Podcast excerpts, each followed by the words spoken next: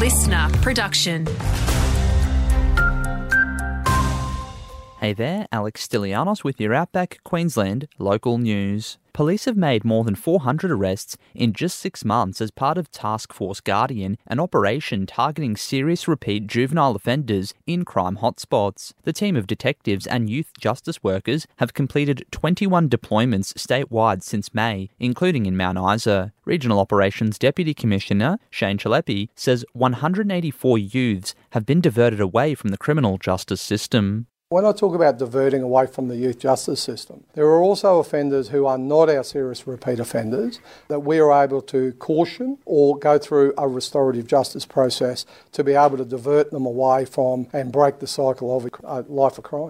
Building approval numbers are down right across Queensland, according to new data. ABS stats for the September quarter reveal North Queensland has seen a 57% decrease, while unit approvals decreased by 60% over the past three months. Real Estate Industry Queensland COO Dean Milton says the consecutive interest rate hikes are to blame. Yeah, so we're at definitely at decade lows based on this, what we've seen so far this year. So, given what's happened with interest rates and probably what's going to happen with potentially with interest rates again in December, there probably will be a bit of hesitation until those interest rates stabilise.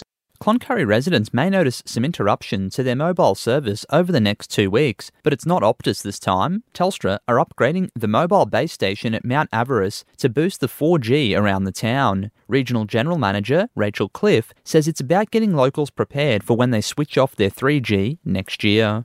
But we know longer term the community in Cloncurry will have a better experience on the mobile network and they'll be ready for 5G when we're ready to switch on 5G in Cloncurry. And for Mount Isa residents wanting to beat the heat, Splashes Aquatic Centre have free aqua aerobics classes this week with a 6pm session on Tuesday and a 9am session on Friday.